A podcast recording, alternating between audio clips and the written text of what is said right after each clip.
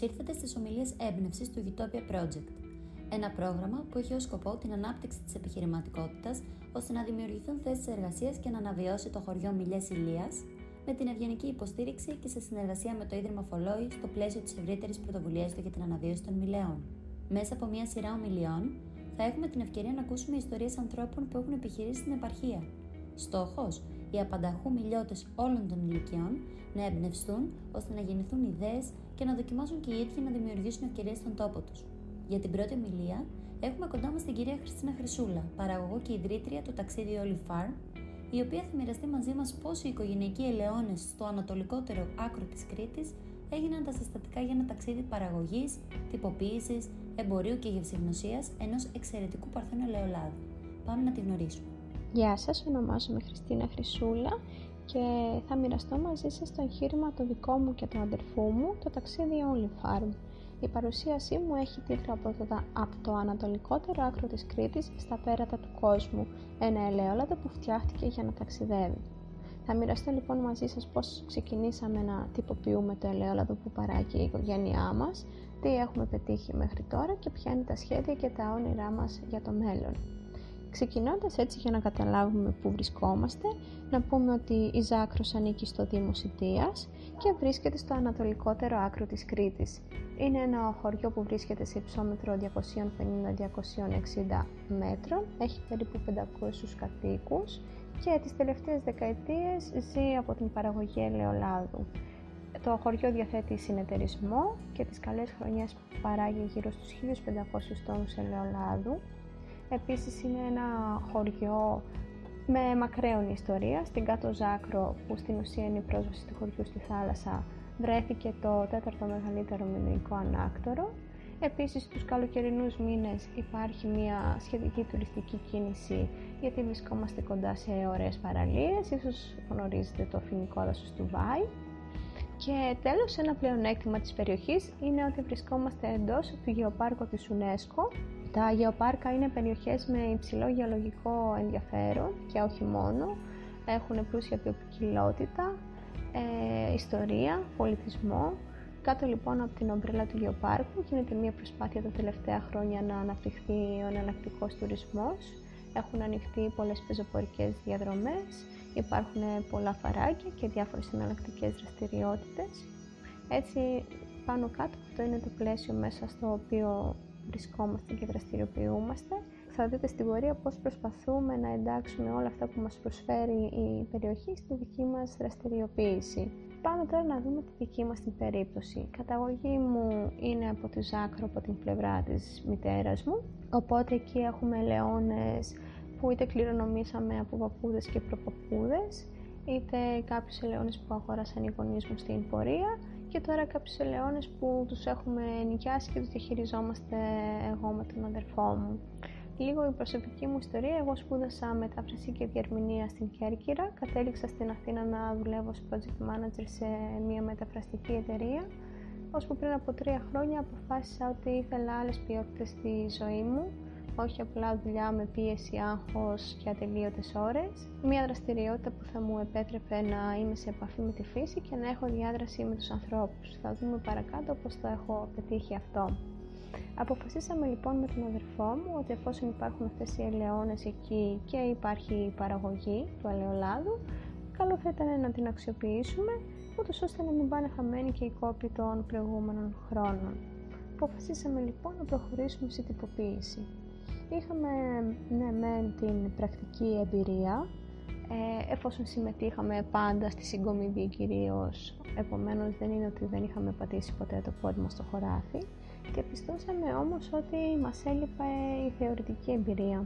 Καλή είναι η, η γνώση που μας παραδίδεται, η εμπειρική γνώση που μας παραδίδεται από τους παππούδες και τους γονείς, αλλά τα πράγματα αλλάζουν συνεχώς, ο ανταγωνισμός παγκοσμίως είναι τεράστιος, υπάρχουν όλο ένα καινούργια προαπαιτούμενα για την παραγωγή ποιοτικού ελαιολάδου, επομένως ξεκινήσαμε να παρακολουθούμε οποιοδήποτε διαθέσιμο σεμινάριο βρίσκαμε σχετικά με το ελαιόλαδο, από την παραγωγή και το κλάδεμα μέχρι τα οργανοληπτικά χαρακτηριστικά του ελαιολάδου και τη διασφάλιση της ποιότητάς του. Σε αυτό το σημείο θα ήθελα λίγο να σταθώ, γιατί είναι κάτι που δυστυχώς στην Ελλάδα δεν το γνωρίζουμε πολύ, το οργανοληπτικό προφίλ του ελαιολάδου. Σύμφωνα με την ελληνική και την ευρωπαϊκή νομοθεσία, για να μπορέσεις να κατατάξεις το ελαιόλαδο σου σε μία κατηγορία, δηλαδή αν είναι εξαιρετικό παρθένο, παρθένο, ελαττωματικό ή δεν ξέρω τι άλλο, πρέπει να κάνεις κάποιες αναλύσεις. Η μία ανάλυση είναι χημική, ενδεχομένως ό,τι γνωρίζουμε για την οξύτητα και κάποια άλλα χημικά χαρακτηριστικά όπως τα υπεροξίδια, η κυρίη κτλ. κτλ. Και η οργανοληπτική. Η οργανοληπτική ανάλυση εξετάζει τα αρώματα της γεύσης και τα ελαττώματα του ελαιολάδου γίνεται σε διαπιστευμένα οργανοληπτικά εργαστήρια από ομάδα έμπειρων γευσιγνωστών. Αν και εφόσον λοιπόν βρεθεί ένα ελάττωμα, δηλαδή μια αρνητική γεύση ε, ή κάποια αρνητική μυρωδιά στο ελαιόλαδό σου, οι οποίες συνήθως προκύπτουν κατά τη διαδικασία της συγκομιδής και πολύ πιο συχνά στο ελαιοτριβείο, δυστυχώς, το ελαιόλαδο σου δεν μπορεί να χαρακτηριστεί εξαιρετικό παρθένο ελαιόλαδο, ακόμα και αν τα χημικά του χαρακτηριστικά ή η οξύτητά του είναι εξαιρετικά. Θέλαμε λοιπόν να είμαστε σίγουροι ε, με τον αδερφό μου για αυτό το κομμάτι, να είμαστε σίγουροι για την ποιότητα του προϊόντος που παράγουμε και πρόκειται να βάλουμε σε μπουκάλι, επομένως δώσαμε έμφαση σε αυτό το κομμάτι. Ένα άλλο κομμάτι που μας ενδιαφέρει πάρα πολύ είναι ε, κατά πόσον η καλλιέργεια ε, επιβαρύνει το περιβάλλον και κατά πόσο το προϊόν που διαθέτουμε είναι ένα προϊόν που το διαθέτουμε με σεβασμό στον καταναλωτή. Επομένως, κάθε χρόνο εκτός από την χημική και οργανοληπτική ανάλυση που σας ανέφερα, αναλύουμε το ελαιόλαδό μας για πλαστικοπηδές, ορυκτέλα που τυχόν προέκυψαν στη διαδικασία, η πολυματικότητα φυτοφαρμάκων. Φροντίζουμε λοιπόν κάθε χρόνο όλα αυτά να είναι μηδενικά, να μην υπάρχει καμία παρουσία σαν να πρόκειται για βιολογικό προϊόν. Κάποιες από τις πρακτικές που εφαρμόζουμε στους ελαιώνες μας είναι ότι πλέον έχουμε σταματήσει να καίμε τα κλαδιά από το κλάδεμα, αλλά τα θρηματίζουμε και τα επιστρέφουμε στον ελαιώνα, όπου χρησιμεύουν ως εδαφοκάλυψη, περιορίζοντας την εξάτμιση και την απώλεια της υγρασίας. Έχουμε κάνει εφαρμογή ζεόλιθου για βελτίωση της σύστασης του εδάφους και συγκράτηση νερού για θρεπτικών συστατικών Κάνουμε σπορές με ψυχανθή και αγροστόδη, ε, βίκος, λούπινο, κρυθάρι, σιτάρι για να αυξήσουμε την οργανική ύλη και να κάνουμε φυσική διαδικασία δέσμευσης θρεπτικών συστατικών στο έδαφος. Σιγά σιγά η βιβλιογραφία αρχίζει και αναφέρει πόσο σημαντική είναι η οργανική ύλη και η υγεία του εδάφους για την παραγωγή ποιοτικού εξαιρετικού παρθένου ελαιολάδου. Έτσι λοιπόν, με έμφαση στη ποιότητα και με προσοχή σε όλα τα στάδια, το 2018 φτάσαμε να τυποποιήσουμε για πρώτη φορά και να δημιουργήσουμε το εξαιρετικό παρθένο ελαιόλαδό μας ταξίδια όλη φάρμα. Εκείνη η χρονιά, το 17-18 δηλαδή, ήταν μια πειραματική χρονιά, εφόσον πετύχαμε ένα αξιόλογο αποτέλεσμα, αποφασίσαμε ότι θα προχωρήσουμε και θα το βάλουμε σε μπουκάλι. Οι επόμενες χρονιές δυστυχώς δεν ήταν ευνοϊκές, το 18-19 δεν είχαμε καθόλου σοδιά λόγω καύσωνα, επομένως δεν είχαμε και παραγωγή. Το 19-20 ήταν μια πολύ δύσκολη χρονιά για την Κρήτη λόγω εκτεταμένης προσβολής από το δάκο με ποιότητα πολύ κακή στην Κρήτη όσον αφορά το ελαιόλαδο. Παρ' όλα αυτά, με πολύ κόπο, πείσμα, επιμονή, εμείς καταφέραμε να δημιουργήσουμε ένα ελαιόλαδο πολύ υψηλής ποιότητας, το οποίο μάλιστα διακρίθηκε ε, λάβαμε τη δεύτερη θέση στον παγκρίτιο διαγωνισμό ελαιολάδου ανάμεσα σε πολύ έτσι τρανταχτά ονόματα και αυτό μας έδωσε κουράγιο και δύναμη να συνεχίσουμε ιδιαίτερα μετά την πολύ δύσκολη χρονιά που είχαμε αντιμετωπίσει και επίσης λάβαμε ασημένια διάκριση στο Mediterranean Taste Awards. Επίσης, εκείνη τη χρονιά καταφέραμε να μπούμε στη λίστα των 10 καλύτερων κριτικών ελαιολάδων του εστιατορίου Πεσκέση και συνεχίζουμε και φέτος. Το Πεσκές είναι το πρώτο εστιατόριο νομίζω στην Κρήτη που έχει φτιάξει κατάλογο ελαιολάδων τα οποία συνδυάζει ε, με διαφορετικά πιάτα, κάνει λοιπόν γευστικά παντρέματα. Αυτός ο κλάδος είναι έτσι ένας καινούριος κλάδος στην Ελλάδα, πώς συνδέει στο εξαιρετικό παθαίνο ελαιόλαδο με τη γαστρονομία. Κάθε ποικιλία, κάθε οργανωτικό προφίλ, ε, μπορεί να συνδυαστεί με διαφορετικές συνταγές και διαφορετικές πρωτεσίλες, ούτως ώστε να αναδειχθεί το ίδιο το πιάτο και η πρώτη ύλη, αλλά και το ίδιο το ελαιόλαδο. Είναι ένας κόσμος έτσι εντυπωσιακός, όπως και ο κόσμος του κρασιού, το food pairing ελαιολάδου και φαγητού, ε, αρκετά ανερχόμενος. Ε, αν μπορώ σε αυτό το σημείο να δώσω κάποια συμβουλή, θα είναι όπως είπαμε, θα είναι όπως είπαμε η έμφαση στην ποιότητα. Είναι βασικός μικρός παραγωγός που θες να βγεις στην αγορά ε, να επενδύσεις στην ποιότητα αν θες να έχεις κάποια τύχη να πας καλά. Ε, είναι η ειλικρίνεια δηλαδή την χρονιά που δεν είχαμε παραγωγή δεν ψάξαμε να βρούμε ελαιόλαδο από, άλλον, από άλλους και να το πουλήσουμε στο δικό μας. Είπαμε στους πελάτες μας ότι έχει συμβεί αυτό, είναι φυσιολογικό, είμαστε αγρότες, παλεύουμε με τη φύση και τα στοιχεία της φύσης και αυτό εκτιμήθηκε, δεν τους χάσαμε τους πελάτες, περίμεναν μέχρι την επόμενη χρονιά και επανήλθαν. Και τέλος το γνώθης αυτών. Ένα σημείο εδώ πούμε, που θα ήθελα να σταθώ είναι η συμμετοχή σε διεθνείς διαγωνισμούς.